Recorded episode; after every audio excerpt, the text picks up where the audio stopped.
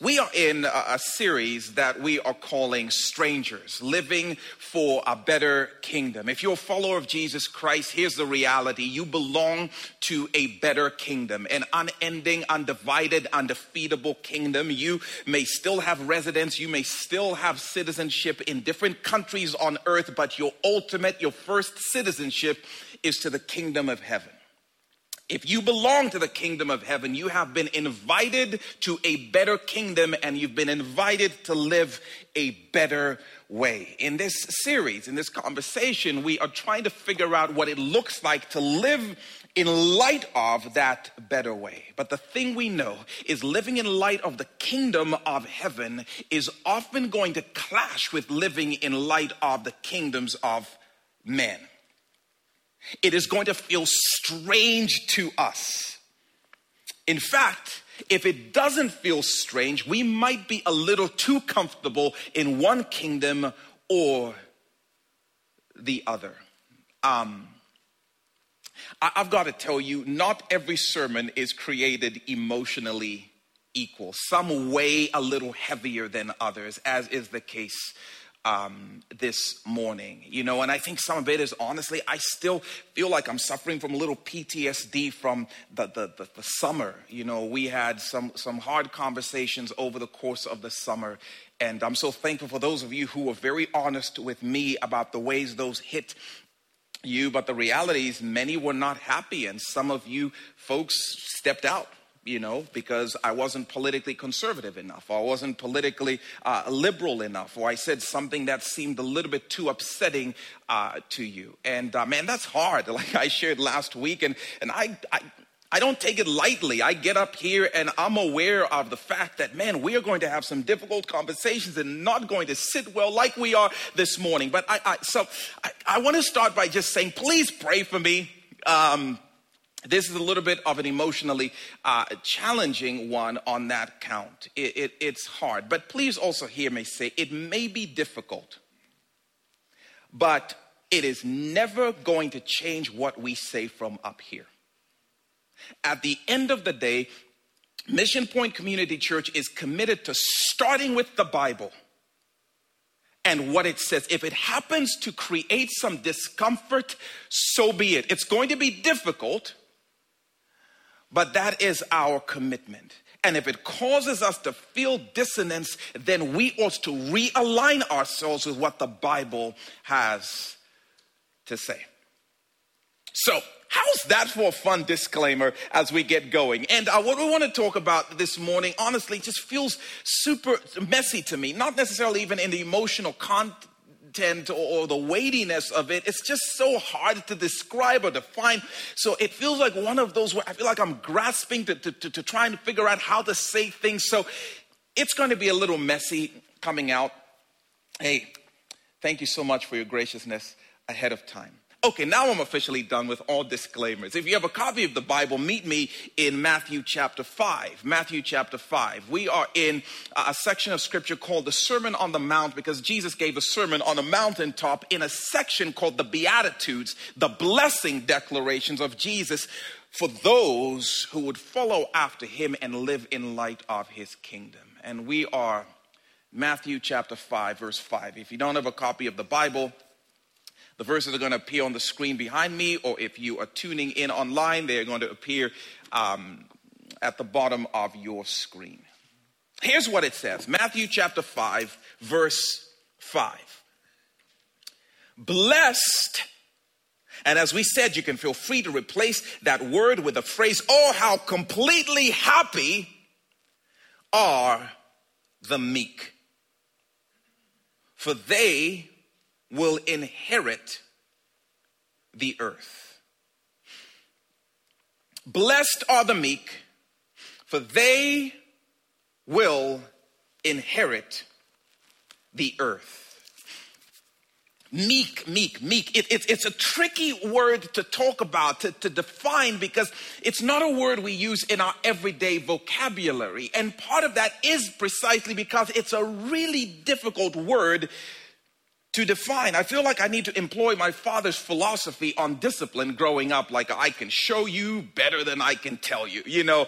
And I'm a visual person, so it actually helps me to think about this concept of meekness in terms of pictures, in terms of stories. And I was thinking about this, and the three stories came to mind to help paint a picture of meekness. It's messy. It's not easy to wrap our hands and minds around. But three stories came to mind. The first one was from my growing up. And I know I've shared this violent story with you all before, but I'm going to do it again because in my older age, I find myself repeating myself a little bit more. But when we were kids, man, I had a bunch of friends. We always hang out in these big groups, almost like we wanted to be ready for a soccer match to break out at any given moment. One of my friends was a guy that I'm going to call Charles. And I'm not calling him Charles to protect or hide his identity. I'm calling him Charles because if I tell you his name from growing up, it sounds too much like an American swear word, and then I'll lose you all for a little while. So I'm just going to call him Charles for now. Charles was a massive kid.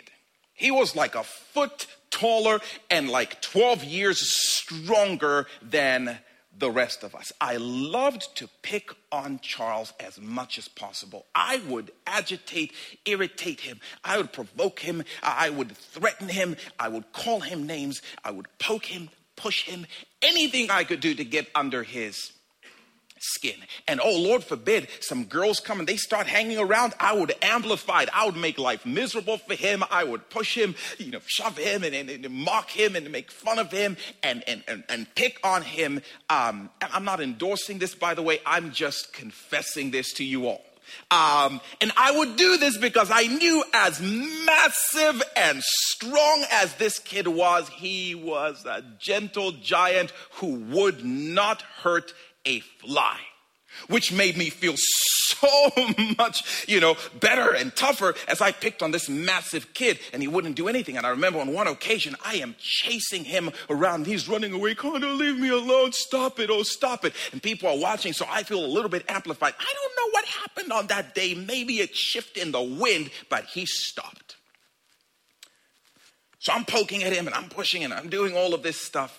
And I don't know what happened. I still can't explain it to this day. But he said to me, pop, just like that. And not so much here or here, right here on my lip. Pop. And I said, whoop. And naturally, I immediately reached down to start to pick up my glasses. I didn't wear glasses. He hit me so hard, I was disoriented. I didn't know where I was. We never spoke of it again. It doesn't matter. I don't even know necessarily why I'm telling you now, except for the fact that blessed are the meek. There's a story in the Old Testament about King David before he was the greatest, most legit king to ever king on earth. He was just a no-name shepherd boy who had just found out that God had chosen him to be the next ruler, the next king of his people, the Israelites. He was now anointed to be the next king of Israel. The problem was the current king, Saul, also found out that this no-name shepherd boy was going to take his place as the king of Israel, and he was not having it. And eventually he issued a kill order. He decided this shepherd boy must die. And this powerful king, Saul, went on a rampage to try and eliminate David. David found out that this powerful King Saul was going to kill him. So David went on the run as a fugitive, hiding for his life. So he was living in the wild and he was sleeping in caves. He was trying to stay off the radar. By the way, after a while, other fugitives found David and they joined him and they became this little guerrilla army, rolling around in the wild somewhere. At one point, King Saul gets a drop on David's location, finds where David is, and he comes after him. He brings 3,000 of his soldiers to find and kill David on the spot. David and his men hear that Saul is coming, and so they go and they hide deep in a dark cave. Saul comes. The Bible is so good. And at one point, While he's looking for David, he excuses himself from the rest of his army to go and make a poopy. And of all of the places that he could have gone, he goes into the cave in which David and his dudes are hiding, and he pops a squat. David and his guys are looking like, this is the day that the Lord has made. We definitely can't hold God responsible for the smell, but this is the day that the Lord has made. David sneaks up to Saul while he's squatting down, and he cuts off a slice of Saul's royal Gucci robe, and then he sneaks back into the darkness. And his dudes are looking at him like, what on earth, Dave? Because he was not a king at that point. It was just Dave. What on earth, Dave? This dude is threatening your life. He is trying to kill you, and you have the perfect opportunity to take him down, and you don't. Come on, Dave. Because blessed are the meek. David actually comes in front of Saul, and he dangles the piece of his royal robe. And he says to him, I've not done anything to you. I could have taken you out, and I chose not to. Please leave your boy alone. Saul says, my bad. You're a better man than I am. You're right. I'm not going to try and kill you anymore. It wasn't too long. He brings 3,000 men to try and find David again to try and kill him. This time David sneaks into the camp with Saul and his men while Saul is sleeping with his soldiers around him, and he manages to take the spear that's stuck in the ground next to Saul's head, lifts that thing, and then walks away. And then the next day, he holds that thing at a distance and tells Saul, we got to stop meeting like this, man. I could have killed you, but I didn't. Because blessed are the meek. There's a story in the New Testament found in Luke chapter 4. Jesus has gone 40 days and 40 nights without food. And at the end of that, he enters into one of the, most epic 1v1 Jesus versus the devil battle in the desert. Satan comes after Jesus while he's most vulnerable, and he takes three swings. He tempts Jesus with his best shots, takes three swings at Jesus and misses all three. Jesus just judos him with the word of God and takes Satan out. Satan exhausts himself. He fails, loses that battle, and he leaves. At the end of that little battle, that confrontation, Jesus leaves the desert and he makes his way into Galilee, into the region of Galilee. And he's walking up in there with the W, like Patrick Mahomes tonight, right? And so he's going into Galilee. And here's the thing, I'll read this to you, because this is the thing Luke wants us to know about Jesus as he's making his way into Galilee. This is Luke chapter 4, verse 14. It says this, Jesus returned to Galilee in the power of the Spirit, and news about him spread through the whole countryside. He was teaching in their synagogues, and everyone praised him. The thing Luke wants us to note about Jesus post devil butt whooping or situation in the desert is his power. Oh, there is power all over Jesus as he enters into Galilee. The power of the Spirit is all over him. The power to speak galaxies into existence is on him. The power to evict demons and to heal diseases is just drenching in the stuff. The power to raise dead things to life is just clinging from Jesus. This is what Luke wants us to know. He comes into his home region in the power of the Holy Spirit. He's saying and doing things that have people absolutely mesmerized. Power.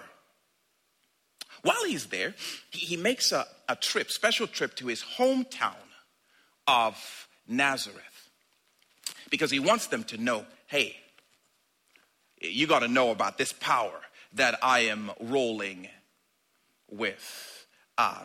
So he goes to the synagogue, to their church service. Hey, y'all, it is good to be home. I just wanted you to know that you are looking at pure undiluted power. He reads from the Old Testament book of Isaiah and just affirms, I am the Messiah who comes with chain-breaking, prison-releasing, dead-raising power. The people are blown away. Wow! Woo! Until Jesus says some things that upset them a little bit. He says something to the effect of, hey, y'all are not, by the way, as special to God as you might think. This little home church situation in Nazareth gets so angry with Jesus, they turn violent. These church people. No, and I mean violent, like for real violent. It says, Luke chapter 4, verse 28, look at this. All the people in the synagogue were furious when they heard this. They got up, drove him out of the town, and took him to the brow of the hill on which the town was built in order to throw him off the cliff. But he walked through the crowd and went on his way. I feel like maybe a pastor watching this needs to know, hey, your ministry's not as tough as you thought. You've probably never had that response to a sermon. Jesus just faced the devil in the wilderness, and now he's in a fight with the religious in the church. They put hands on Jesus. The same hands, by the way, that hugged him as a little boy are now pushing him out of town. And it's almost as though pushing him out of town is not enough. They all agree that the best course of action is to push Jesus to the edge of a cliff and shove him off to his death. And this church crowd thinks that's the thing to do. They are that furious with Jesus. They want to kill him. And right as they think they have him, Jesus says, hey, listen, you religious folks can kill me later, but not today. And he somehow slips through the crowd and he leaves the area because blessed are the meek. Meekness is a hard word to define. It feels easier at times to describe it, but let's try nonetheless. Meekness is the idea of restraint under fire. Let me push it a little bit further to drive it home. We'll put this up on the screen. Meekness is the choice to cause no harm, even when under threat or attack. Meekness. It's the choice to use zero force under fire. Whoo.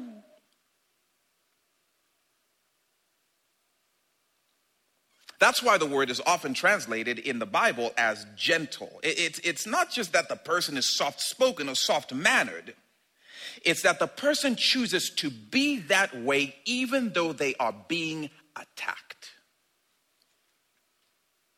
Which is the reason I wanted to tell you these three stories of Charles, this giant of a kid who was gentle. And more gentle, even when he was constantly being picked on and attacked. Meekness. It's why I wanted to tell you the story of the giant slayer, David, who chose to be gentle even when his own life was being threatened, which is the reason I wanted to tell you about Jesus, who was clothed with power, but chose to use no force even when his life was being threatened, because blessed are the meek, and the meek are those who refuse to use force even when they are being threatened or under attack. I wonder, are you even meek? I told you this would be a tough conversation, and we're just getting started. Because in the kingdoms of men, to refuse to use force when force is used against you, to refuse to use force under fire is to be a punk, yo. It's to be a pansy. It's to be a pushover. Matter of fact, it's to invite more problems. Someone is threatening me and attacking me, and you're telling me my response ought to be gentle, use no force.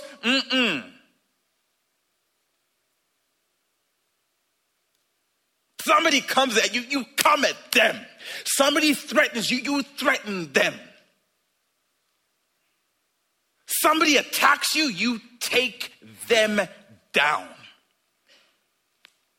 That's the way it works. In fact, to meet force with gentleness is considered weakness. But no, it's not weakness, it's meekness. Check out this picture, by the way, on the screen. I think we have a photo we'll put up there. Is it up there? That's not weakness, y'all.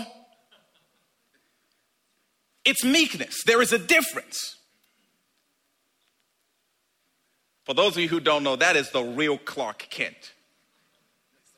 Come on, don't give me none of this new stuff. Don't give me this Smallville, Tom Wellington, whatever. Nuh-uh. Christopher Reeve. There is only one Clark Kent. I'm sorry, Gersh.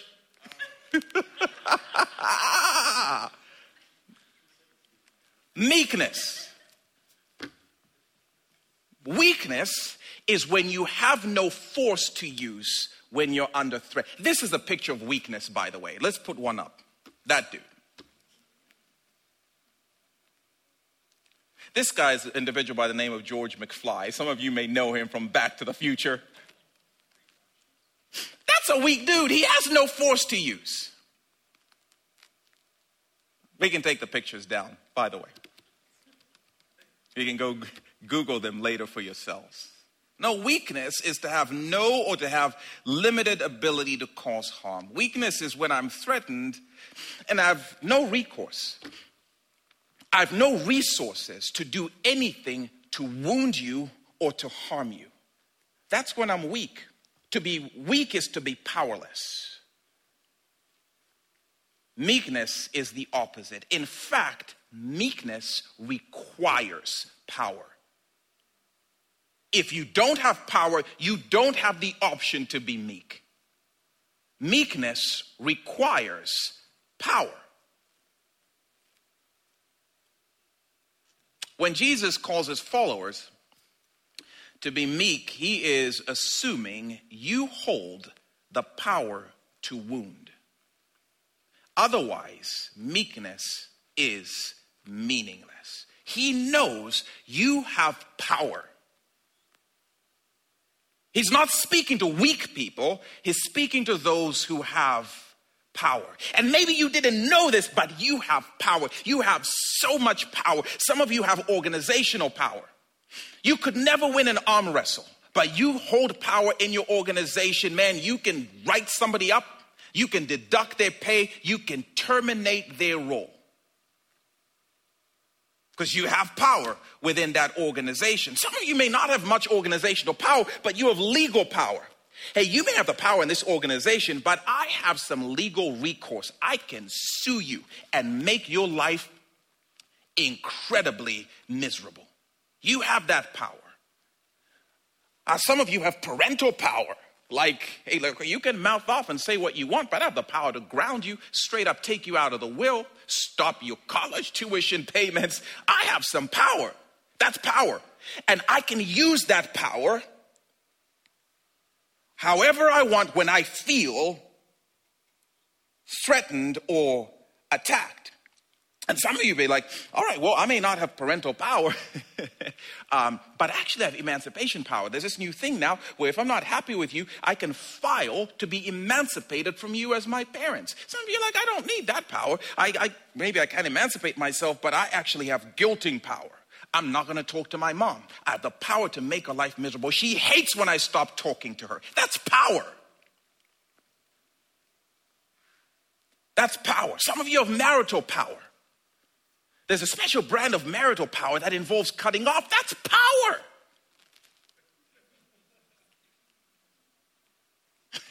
It's apparently been used before. Some of you have physical power, like I'm just straight stronger and bigger than you, imposing over you, or influential power, like you may not be able to beat your schoolmate in an arm wrestle, but you have so much influence on campus, you have so much influence at school, like you can absolutely destroy them in the court of public opinion. You get enough people to just turn on them because you have influence. You have influential power in that regard. And you may not know a lawyer, but you have a concealed carry permit and you holster a deadly weapon. And you have the power to end me strapped around your ankle or your waist or wherever. Jesus says, for my followers, do not use your power or resources or recourse to harm anyone who is personally threatening or even attacking you. Don't use your power for that.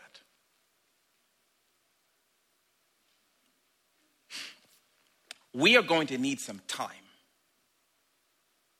And honestly, we're going to need a ton of humility to hear this, to let it affect our hearts, to let it maybe change our minds, to let it bend our wills a little bit, because this flies in the face of the cultures of men. In fact, can I say it? For many of us, this meekness is un-American. We're already thinking about the 1,000 exceptions, and well, wait, hang on a second, but what if this? We're already thinking about the list of reasons why this is just not practical. This church stuff, this is not practical. This flies in the face of our culture. There is no way you meet threat or force or attack with gentleness. When you have the power to hit back, And Jesus would say, oh, how completely happy are the people who refuse to meet fire with fire, who refuse to meet threat with threat, who refuse to meet attack with attack, who refuse to meet force with force. Oh, how completely happy are the people who are determined to do no harm, even when they are being threatened.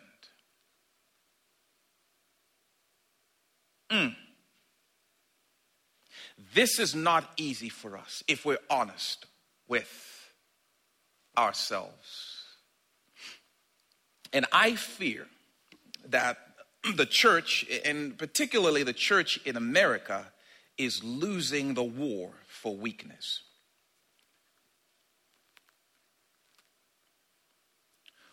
We are leaving meekness aside because we just do not want to be the weak. So we're like, I don't want anything to do with that. And meekness is standing at a distance. And I think part of that is we've bought into this priority of protection philosophy. Oh, protection has become the priority.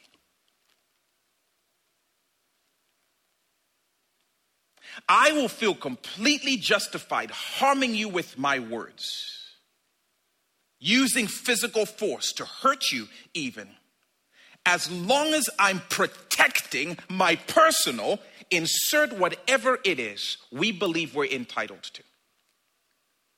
Insert whatever it is that we feel is being threatened. Oh, if I can tell you something of mine was being threatened and I was protecting it, I can harm, wound, it doesn't matter, and it is justified in our culture. When someone is actively threatening your constitutional rights, it is fine to use social media to lacerate their reputation. It is fine to weaponize your words and go after them. Because after all, they're evil. After all, they are. And you are protecting a way of life. And you are protecting your rights to whatever.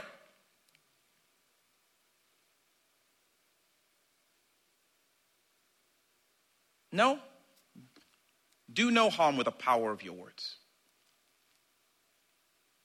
Oh, she knows you like him, and she's thirst trapping like that online. No, she's threatening, you know, your marital prospects. You don't that. So you are justified to take her out.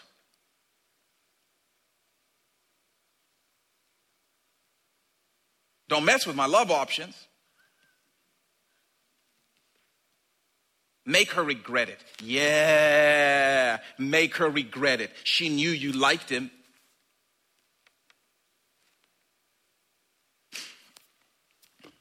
Oh man, this administration is coming after my guns.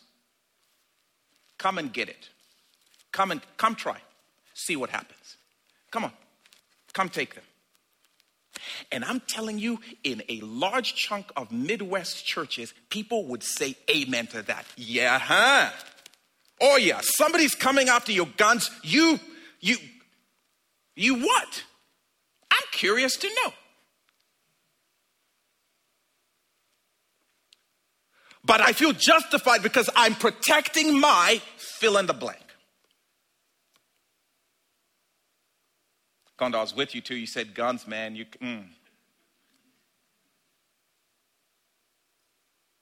Someone's actively working to undercut your promotion opportunity at work. Or I'll use my power of connections and we'll start a little alliance. And we'll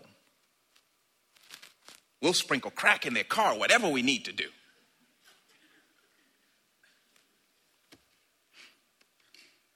Well, we didn't use it. We were just protecting our.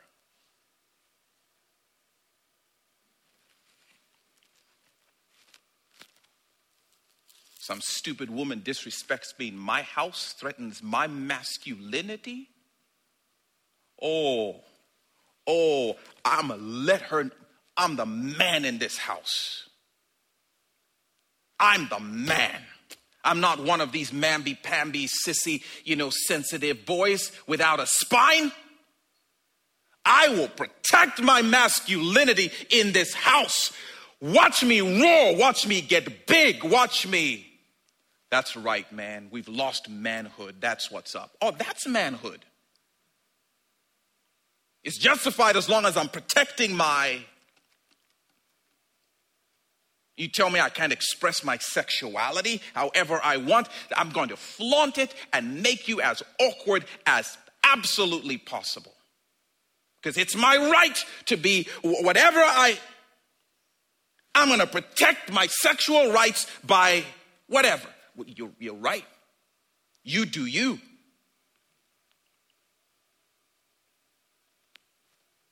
And if someone is threatening my physical safety, I'm putting them down. Matter of fact, there is a law to back me up. In Indiana, there's a stand your ground law. If you believe that your life is in danger or being threatened, you have the right to take someone's life, take them out. And it's legally justified because you are protecting your fill in the blank. And by the way, don't look at me like that. If you think that I'm going to get into a legal debate with you about, I'm not. I have no legal qualms. The conversation about the kingdom is not what is legally okay for you to do in this country. That's not the question. I'm not arguing with whether or not it's within your legal rights.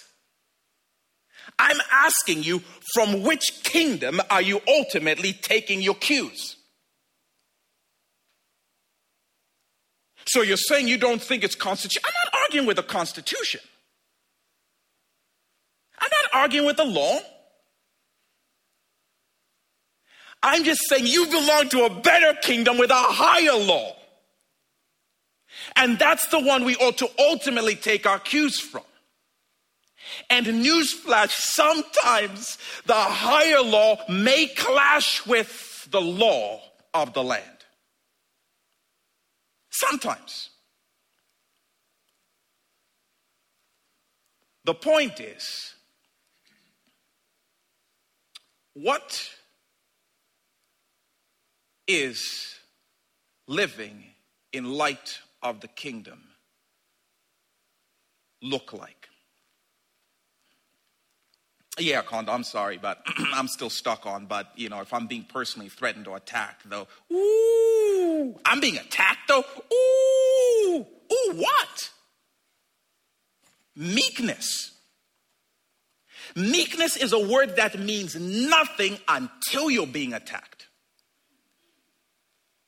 Meekness is a word that means nothing until you're being threatened. Oh, Kondo, but if I'm being threatened, that's the only time meekness matters. I'm with you until I'm being threatened. No, meekness requires a threat.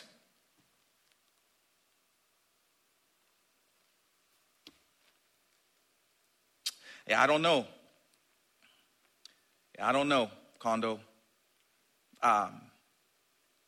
Somebody comes after me. I got to put them down. I'm sorry. What should Jesus have done in Nazareth? I'm curious to know. It is why it mattered for me to tell you he came through dripping with power. It mattered for you to know that because he could have absolutely obliterated the entire little town. When you can take Satan out and you can throw galaxies into the sky with words, those people were no match for him. What should he have done? Because he was packing heat.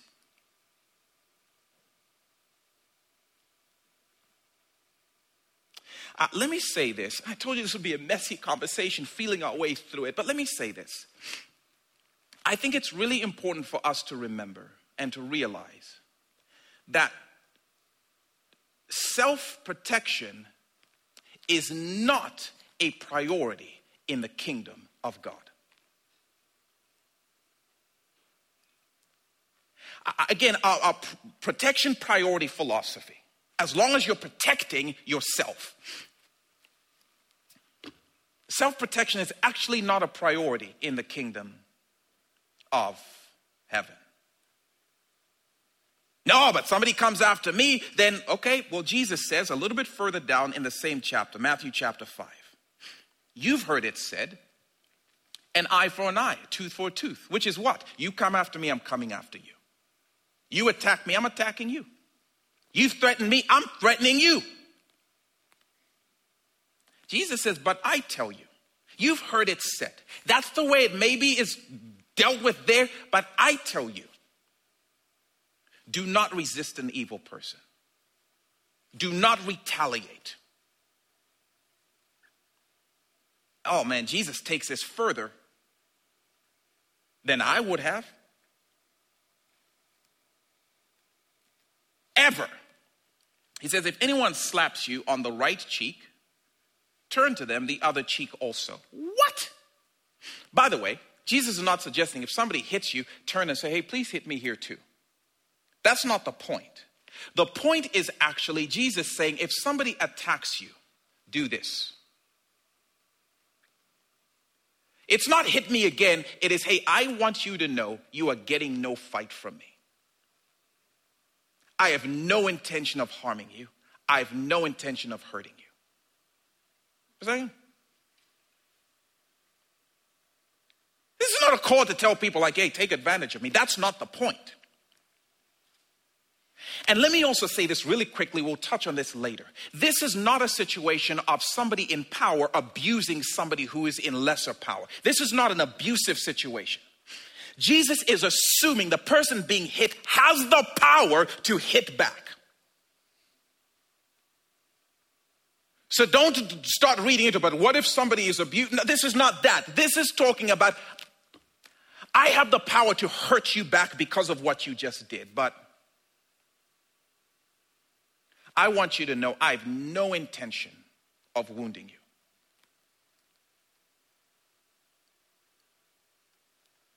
And if anyone wants to sue you and take your shirt, it's like hand over your coat as well. If you can afford it, that's your way of saying, listen, man, you're not going to get me to come after you because you came after me. You're like, eh. If anyone forces you to go 1 mile, he says, go with them 2 miles. Somebody forces you to go a mile you don't want to go. It's like, you know what? Go another mile with them. Let them know I'm not going to fight you about this. This would be a perfect opportunity for me to insert a comment about masks, but I'm not going to. I'm bigger than that. Verse 42, he says, give to the one who asks you and do not turn away from the one who wants to borrow from you. Now, please hear me say again, it is okay to leave. If somebody's bothering me, I'm going to leave. Remember that one time Jesus was being physically assaulted and he left. It's okay to get help. It's okay to call 911. It's okay to report it. It's just not okay to attack, to use your power, to make them pay, to wound them. Okay, this is crazy. Now, by the way, I hope that you will sit with the words of Jesus, even here in Matthew 5, 38 through 42, like just... and just wrestle. What does he mean? And like legitimately. How else can you read Jesus' words?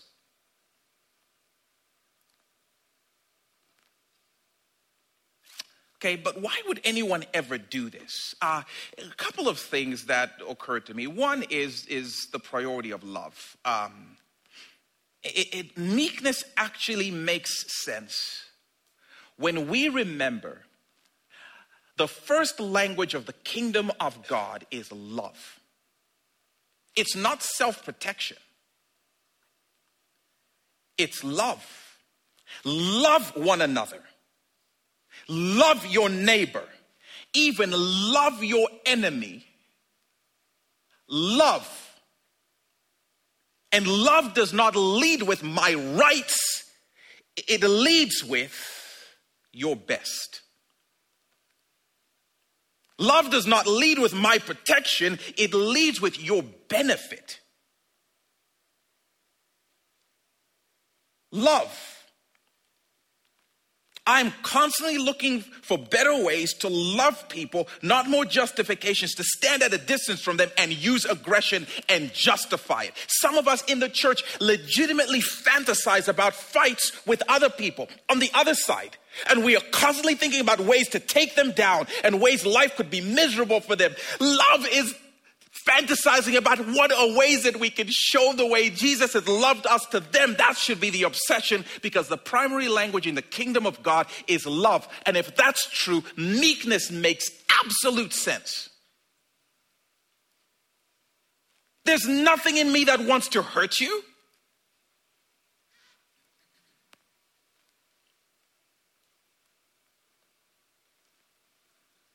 But meekness doesn't just make sense because of the great command to love. Meekness to me is worth it. It may seem crazy in our culture not to use force under fire, not to harm even when your rights feel threatened. But Jesus would say meekness is so worth it. You can prioritize the rights of this country and all the benefits that come from that, or Jesus says you can prioritize meekness and get a country of your own. Like for real though. Look again at Matthew chapter 5 verse 5. Woo, the Bible, y'all. Jesus says, "Oh, how completely happy are the meek, for they will inherit the earth." If you choose not to use your power to harm, even when you're threatened, Jesus promises that you will inherit the earth. Now, I just have a hard time believing that Jesus got to verse 5 and he switched over to allegories and metaphors. don't think Jesus is being figurative, like, hey, girl, I'm going to give you the world. Yeah, but it's not yours to give. Question, what if it is yours to give? Because Jesus owns the world. He can actually come through on this. When we talk about living forever and ever and ever and ever with Jesus, we usually talk about going to heaven and we point up. That's not entirely accurate. Our eternal home is actually going to come down. I don't know if you knew this, but we are going to spend forever and ever and ever and ever on earth. A refurbished, a remodeled, a brand new earth. Woo! That's going to be good.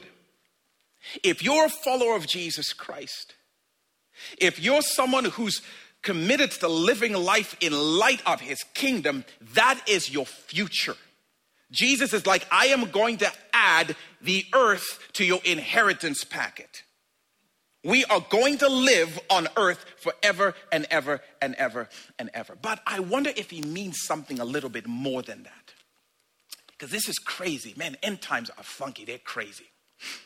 Jesus is going to physically come back to earth. I don't know if you heard.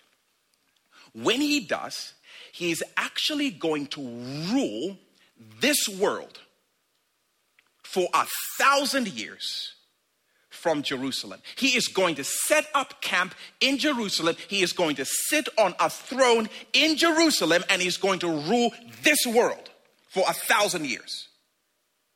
Or read the end of Revelation. Things get good. Like 2020, but Revelation 20,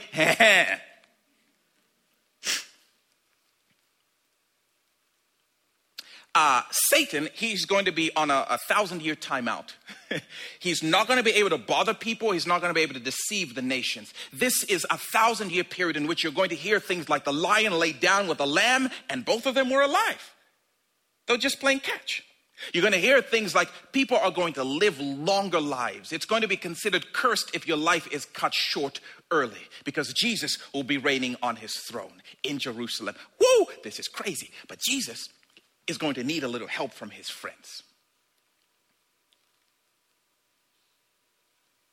And if you study the scriptures, this is what I believe it means when it says, and we shall reign with him. Jesus is going to take his most faithful of followers, those who've lived in light of his kingdom, and he is going to let them rule, reign on this earth with him. And I envision him almost giving them territories like governors to represent him by ruling over. Oh, come on, somebody. I'm already praying and claiming Hawaii in the name of Jesus.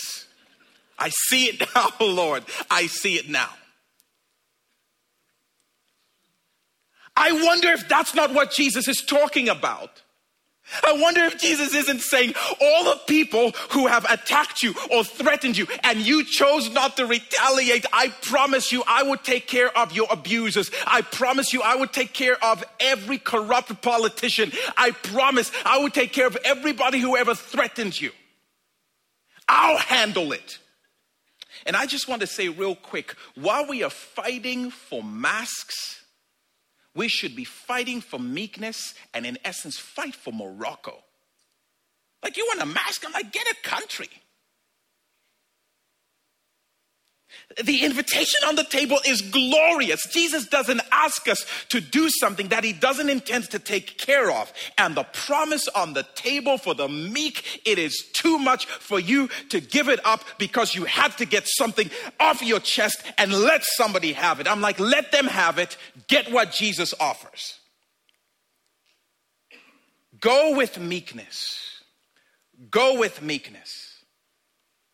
It's the way to go. And I love the fact that Jesus doesn't ask us to do what he himself did not do. Not just in Nazareth, but you saw it even in the Garden of Gethsemane.